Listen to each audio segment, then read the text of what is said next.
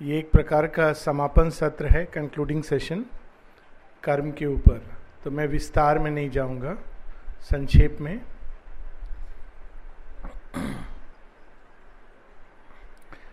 हम लोग ऑर्डनरीली कहते हैं कि इसने ये काम किया, उसने वो काम किया, किंतु कर्म होता क्या है और इसका महत्व क्या है? श्री अरविंद को एक साधक ने एक पत्र लिखा कि मैं आश्रम आना चाहता हूँ ताकि माँ मुझे कोई मंत्र दीक्षा दे।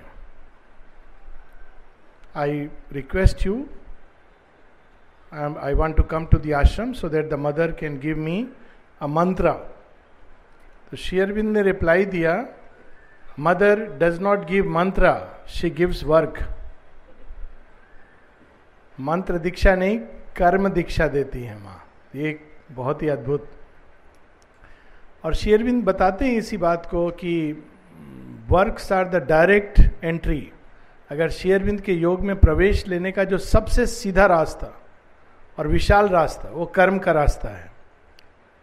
माता जी यहाँ तक कहती हैं कि यदि कर्म से नहीं जुड़ेंगे हम इस योग में, कर्म तो हर समय होता रहता है, लेकिन कर्म के माध्यम से यदि हम योग में नहीं जुड़ते हैं तो माँ कहती कि रूपांतरण असंभव है। It is not possible to have transformation of nature अनुभव हो सकते हैं मेडिटेशन के द्वारा, भक्ति के द्वारा, आंतरिक अनुभव हो सकते हैं, लेकिन रूपांतरण नहीं हो सकता, क्योंकि रूपांतरण जिसका होना है, वही जब नहीं पार्टिसिपेट कर रहा है, योग में तो रूपांतरण कैसे होगा?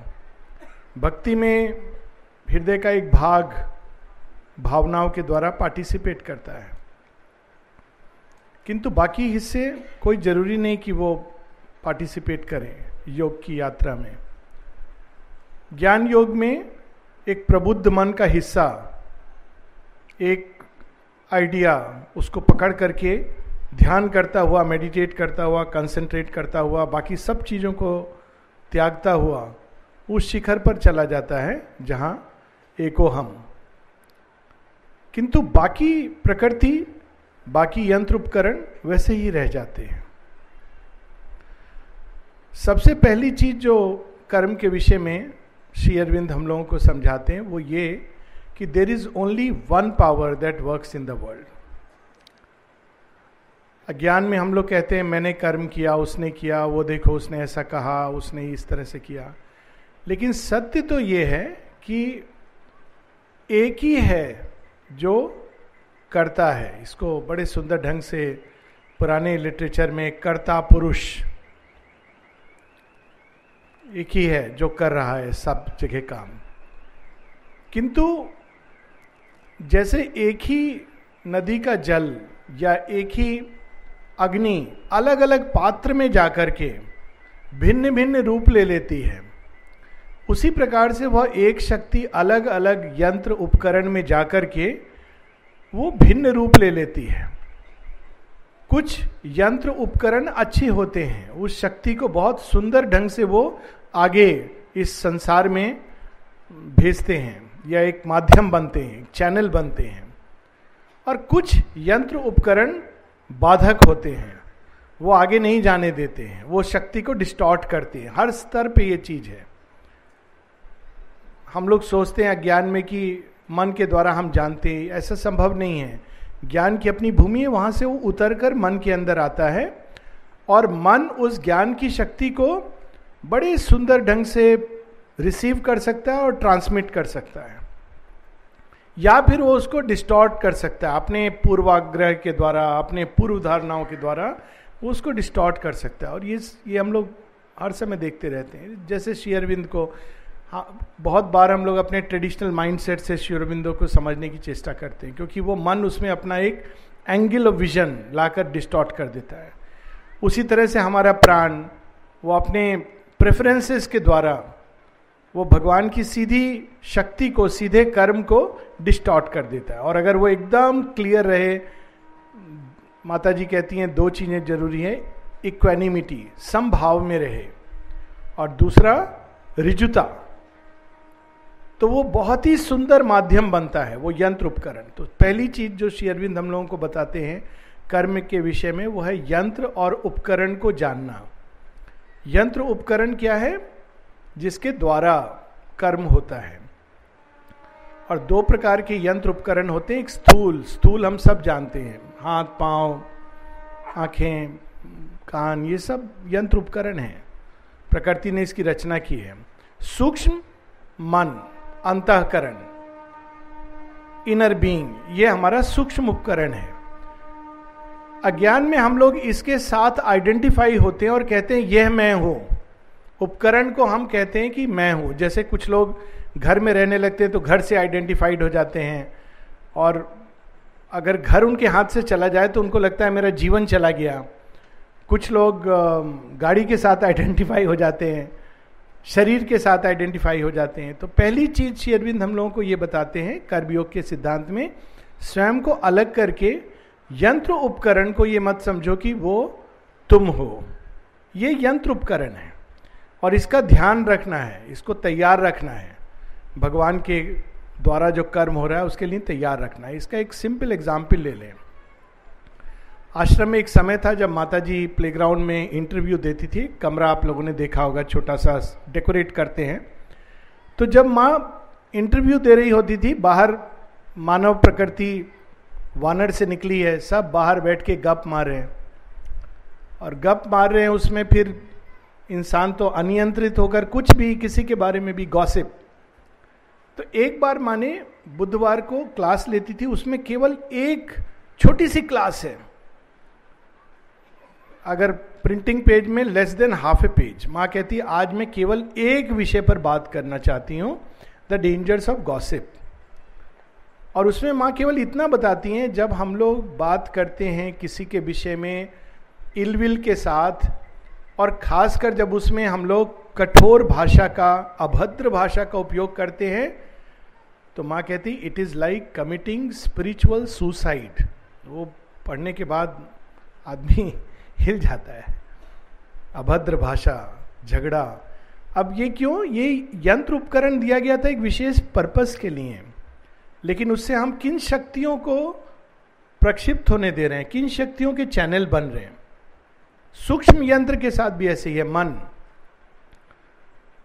बहुत बार हम लोग जाने अनजाने अपने विषय में भी, औरों के विषय में भी, बहुधा unconsciously unfortunately sometimes consciously ill will के यंत्र बन जाते हैं। माँ एक बार बीमारी के विषय में बताती हैं कि माई चाइल्ड, वो कहते हैं, मैं क्यों बीमार पड़ा है? ऐसे क्यों बीमार हो गया? माँ कहती है, इस संसार में बहुत इलविल है। तो किसी व्यक्ति के अगर पास से गुजर जाओगे, जिसके अंदर में इलविल है, एक दुर्भावना, बहुत लोग अंदर में कैरी करते हैं, विष के समान जेलसी ये इनर इंस्ट्रूमेंट के द्वारा खेल चल रहा है।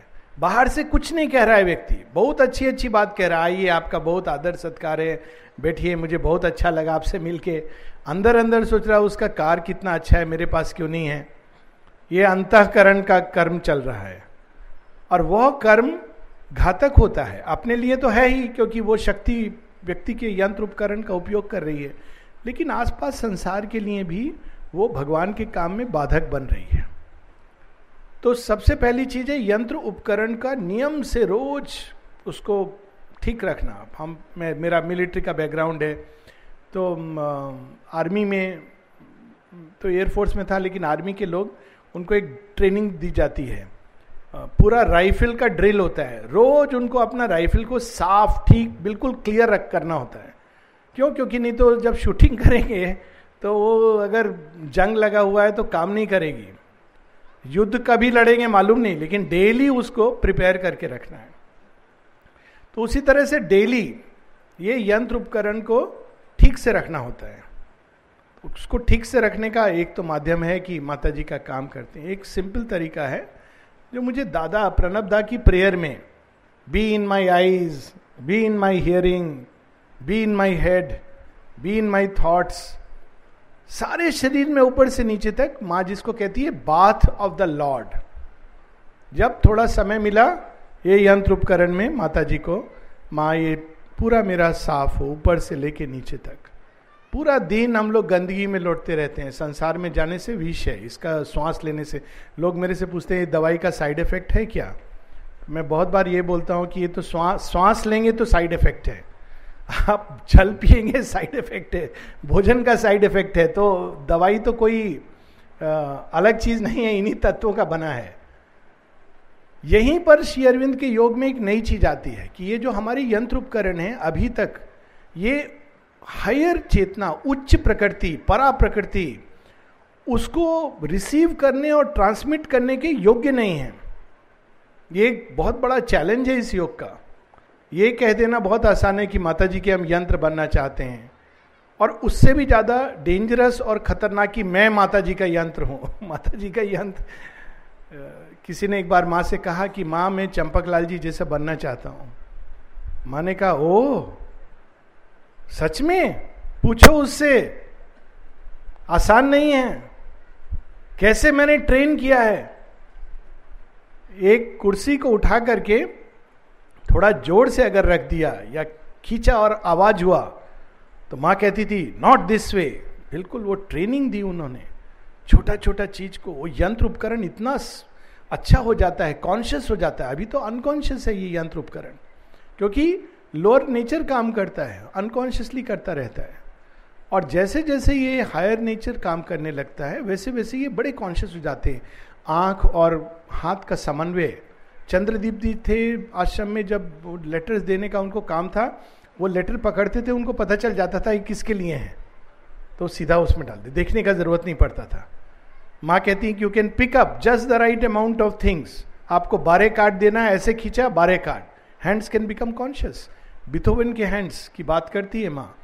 तो ट्रेनिंग के द्वारा और उच्च चेतना की हम्म, जैसे जैसे वो यंत्र उपकरण के अंदर उतरती है उतना अधिक ये यंत्र उपकरण सचेतन होते जाते हैं। वाणी में, विचार में अपने आप मालूम पड़ जाता है कि ये विचार डेविएट कर रहा है, ये ट्रुथ की तरफ़ नहीं जा रहा है, ये बिल्कुल ठीक दिशा में जा रहा है। ये पूरा एक यंत्र उपकरण का योग है। और बिना इसी का तो अल्टीमेट ट्रांसफॉर्मेशन है। अगर इसका ट्रांसफॉर्मेशन नहीं होगा तो इनर बीइंग हमारा कितना अच्छा है it is not enough divine Divya जीवन नहीं आधारित हो सकता है केवल अच्छी भावनाओं पर। ये उपकरण और ये अभी केवल लोअर नेचर की forces jealousy anger desire ambition इसको इजिली रिस्पॉन्ड करता है। क्रोध, और लोग बोलते हैं कि इट इज़ नेचुरल नेचुरल है क्योंकि इंस्ट्रूमेंट ट्यून्ड है क्रोध के प्रति। और इसमें अगर शांति उतारनी हो तो रेस्टलेस होने लगता है ये इंस्ट्रूमेंट क्योंकि ये रेडी नहीं है। तो सबसे पहली चीज़ है ये समझना कि हम यंत्र नहीं है, उससे अलग होकर यंत्र को डेली इसका देखभाल करना, सचेतन रूप से कार्य करना माता जी को निवेदित करना, और वो यंत्र धीरे धीरे तैयार होता है। ठीक है, ये तो यंत्र है। तो कर्म कौन कर रहा है? तो यहाँ श्री अरविंद अगेन बताते हैं, दूसरी गलती हम लोग ये सोचते हैं we think I am not the instrument but I am the worker कहते you are not the worker nature is the worker प्रकृति कर रही है। और यदि प्रकृति रिफ्यूज कर दे तो कोई काम व्यक्ति नहीं कर सकता है। तो अब जब नेचर इज़ द वर्कर तो हम लोग देखते हैं नेचर में बहुत तरह की ऊर्जाएँ हैं। जैसे पुराने टाइम पे कोयला इंजन होता था, वो भी आगे जाता था, एक स्टेशन से दूसरा स्टेशन फिर स्टीम इंजन आया, फिर डीजल आया, फिर इलेक्ट्रिकल इंजन आया, फिर सोलर इंजन आएगा भविष्य में कभी। ऑलरेडी इस पर काम चल रहा है। तो इंजन मॉडिफाई होता है और नया प्रकार का ऊर्जा, कोयला इंजन में बहुत धुआँ निकलता था। तो उसी प्रकार से, तीन प्रकार के मुख्य ऊर्जा हम लोग जानते हैं अभी तक। और भी हायर ऊर्जाएँ हैं, लेकिन पहले तीन प्रकार के। एक है तामसिक। तामसिक ऊर्जा धीरे धीरे धीरे ले जाती है। हर चीज़ हम करते हैं मैकेनिकली करते हैं। माता जी का काम भी मैकेनिकली अंदर में चल रहा है दुखी मन है, लेकिन काम कर रहे हैं, करना है, ये हमारा रोज का काम है। तो ये तमस के द्वारा किया हुआ काम है। इसमें जो ऊर्जा है, प्रकृति की अच्छी ऊर्जा नहीं है, मैकेनिकली कर रहे हैं। और उसमें अंदर में विमूर्ता पैदा होती है। दूसरा है रजोगुण की ऊर्जा। रजोगुण की ऊर्जा बहुत एक्साइटमेंट लाती है। माँ कहती है we should be very careful बहुत डिसेप्टिव चीज़ है। एक जगह यहाँ तक कहती है कि डिवाइन वर्क में भी you have to be disinterested नहीं तो रजोगुण में अगर हम काम करते हैं तो बहुत कुछ, हालाँकि अच्छी भावना से कर सकते हैं, ऐसा नहीं है माता जी का काम, लेकिन उसमें बहुत बार हम लोग भगवान के काम में ही कठिनाई कर देते हैं, भगवान का नाम लेकर, क्योंकि रजोगुण से कर रहे हैं। रजोगुण में क्या होता है? मेरा, मैं, ये बहुत प्रधान होता है। मेरा कुर्सी, मेरा पोजीशन, मैं हूँ, मैं कंट्रोल करूँगा, मैं लीडर हूँ। सब मेरी बात सुने। ये रजोगुण का स्वभाव है। और वो काम को एक झटके में आगे ले जाएगा, लेकिन फिर वो कोई लास्टिंग चीज़ नहीं है। एंड्योर नहीं कर पाता या वो एकदम विकृत अवस्था में ले कर देता है चीज़ों को। तो we have to be very careful कि अगर रजोगुण की ऊर्जा से काम कर रहे हैं और अगर रजोगुण है तो उसको शांत स्थिर करना ये बहुत इंपॉर्टेंट है। इसीलिए माँ कहती हैं vital must not be restless restlessness से अगर हम काम में एंगेज करते हैं तो कोई मौलिक चीज़ ठीक नहीं है। उसको माँ का काम माता जी बहुत सुंदर ढंग से कहती हैं कि in peace and silence the eternal manifest allow nothing to disturb you and the eternal will manifest Mata ji का काम जितना हम शांत होते हैं, जितना स्थिर होते हैं, जितना अंदर नीरव होते हैं, जितना अधिक अनासक्त होते हैं, काम से भी आसक्ति, जितना अधिक अनासक्त होते हैं डिसइंटरेस्टेड माता जी की प्रेयर है, जितना अधिक हम संभाव में उठते हैं, उतना अधिक माता जी का काम सुंदर ढंग से होता है हारमोनियसली होता है। नहीं तो हम सब अपने अपने ईगो को ला करके लड़ने लगते हैं और वो जो स्टोरी है माता जी इसको कोट भी करती है एजेंडा में, कहती है इन रिवर्स एक स्टोरी है बाइबल में कि कुछ लोगों को काम दिया गया, भगवान ने दिया कि ज़मीन से एक स्वर्ग तक आरोहण करने के लिए सीढ़ी बनाओ टावर बनाओ, लोग चढ़ करके स्वर्ग चले जाए, सीधा डायरेक्ट तो सब लोग बड़े खुशी खुशी एंथुजियाज में करने लगे। तो शुरू में बेस बना रहे, अरे भगवान का काम कर रहे, हम लोग ले जा रहे हैं, स्वर्ग के लिए सीढ़ी बना रहे। धीरे धीरे करके डेविल ने सोचा, शैतान ने ये तो प्रॉब्लम हो जाएगा, सब मेरा राज्य छोड़कर वहाँ चले जाएँगे। तो उसने कहा, एक चीज़ है, जिससे मैं सब के अंदर प्रॉब्लम क्रिएट कर सकता हूँ।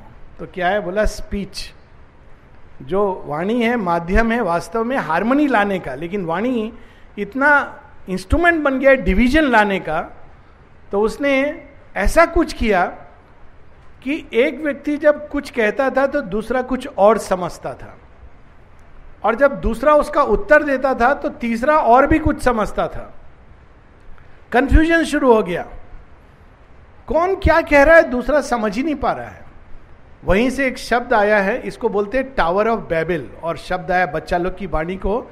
इंग्लिश में जब बच्चे लोग तोतली भाषा में बोलते समझ नहीं आता है तो उसको बोलते बैबिल बैबिल, क्या बोल रहे हैं? समझ नहीं आ रहा है। तो वही उसने किया और आज भी यही करता है वो। एक दूसरा में कंफ्लिक्ट अंडरस्टैंडिंग नहीं होगी कंफ्यूजन होगा। क्यों? क्योंकि उसमें शांति नहीं है उस काम में। माता जी का काम सदैव शांति में हारमोनी में ब्यूटी में जॉय में होता है। ये अपने आप आना चाहिए। जहाँ माँ का काम हो रहा है, ये सब चीज़ अपने आप आनी चाहिए।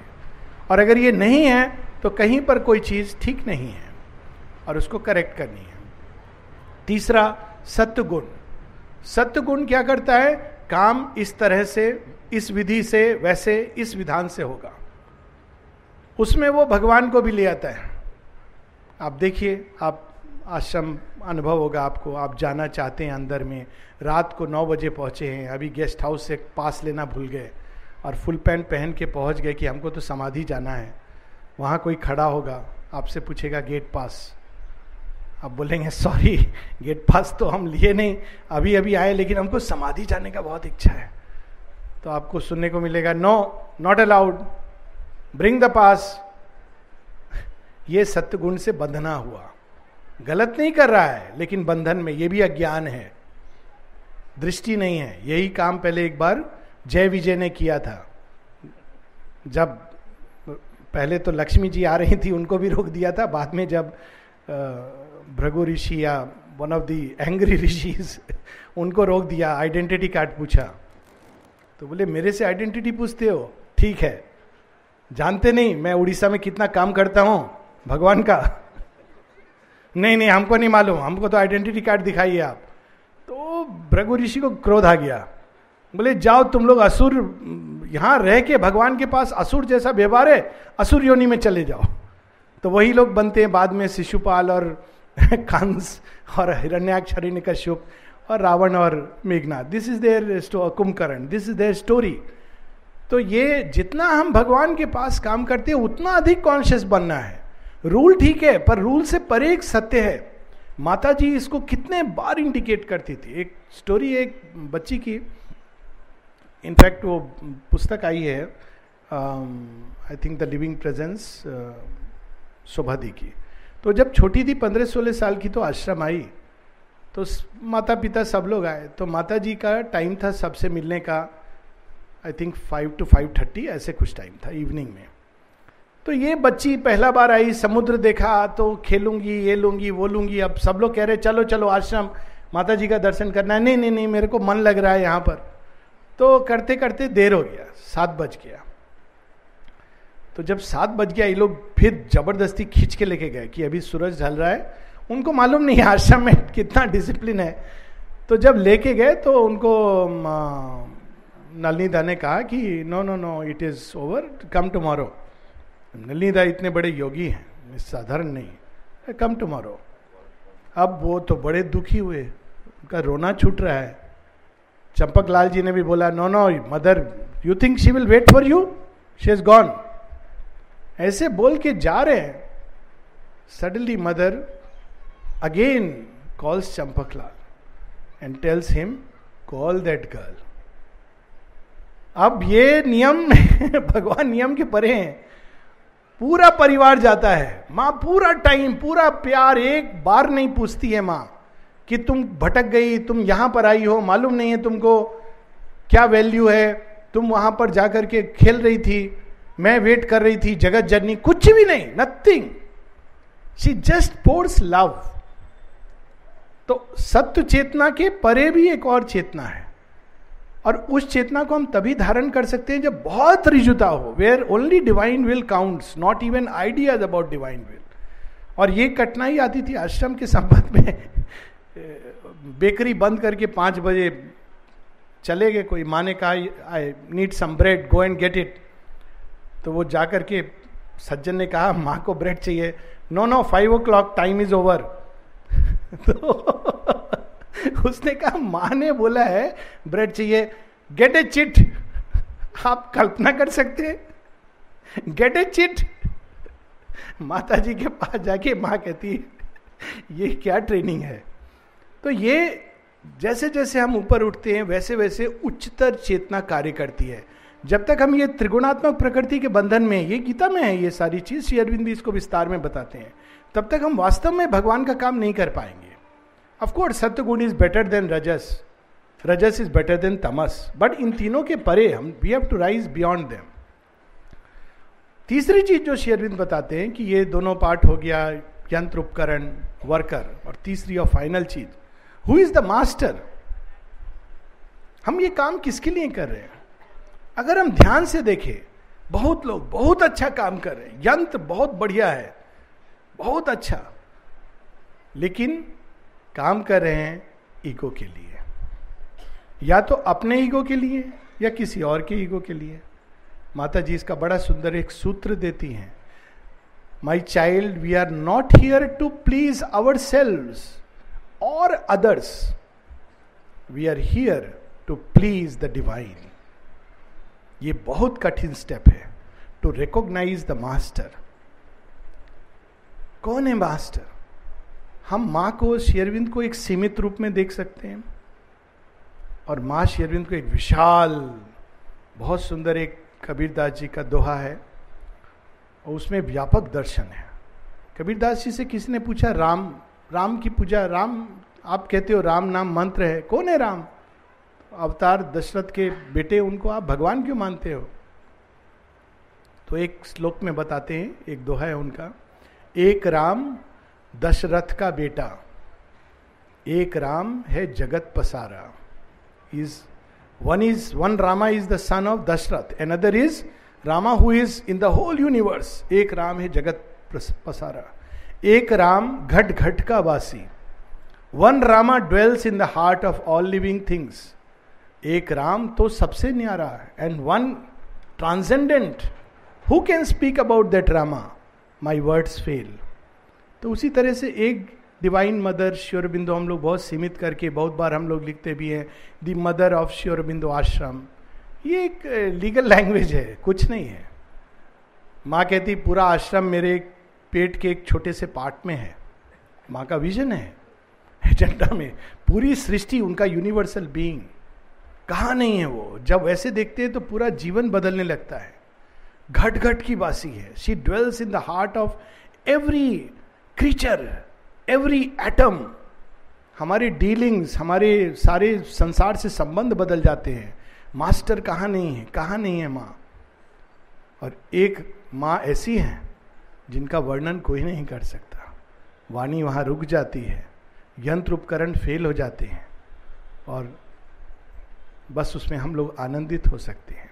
शी इज़ द मास्टर जब हम उनके लिए कार्य करते हैं तो फिर ईगो का स्थान नहीं होता। ये दो एक साथ नहीं चलते हैं। श्री अरविंद बड़े स्पष्ट रूप में माता जी भी क्लियरली कहे this is the courage required true heroism कि ये ईगो सेंस हमारे अंदर से जाए। किसी प्रकार का व्यक्तिगत कि मुझे इसका लोग अप्रिशिएट करेंगे लोग मुझे ऐसा समझेंगे, वैसा समझेंगे, इससे मुझे ये लाभ होगा, वो लाभ होगा। None of these things mother service means mother knows और यदि हम दुखी होते इस बात से कि देखो, मैं इतना अच्छा काम कर रहा हूँ, सब लोग अपनी दृष्टि में बहुत अच्छा काम करते हैं। और कोई मुझे समझता नहीं, इसका मतलब ये काम अहंकार से हो रहा है। इमीजिएटली जब हम कंप्लेन करते हैं तो अहंकार कहीं ना कहीं और जो भगवान के लिए काम करता है, उसका एक लक्षण होता है, शांति और आनंद। भगवान बाद में नहीं देते, लोग कहते बाद में मिलेगा इमीजिएटली देते हैं, उसी क्षण देते हैं। When we do service to the divine immediately the divine gives us delight and peace that comes from his presence क्योंकि वो हम लोग को विस्तार में चले जाते हैं। और जब ईगो के लिए काम करते हैं तो चाहे हम भगवान के नाम पर कर रहे हो, लेकिन हम संकुचित होते जाते हैं। भय आने लगता है, अवसाद आने लगता है। This is the three steps यंत्र उपकरण the power that works nature that works and the master of nature ये तीन के रहस्य में ही पूरे कर्मयोग का रहस्य है, और इसका अंत होता है आनंद में। यदि ये तीनों अलाइंड हैं सब बिल्कुल सही ढंग से चैनल्स ठीक हैं तो फिर यंत्र उपकरण भी आनंद अनुभव करते हैं। प्रकृति जो कार्य करती है, वो भी आनंदित होती है और मास्टर का आनंद हमारी आत्मा को मिलता है।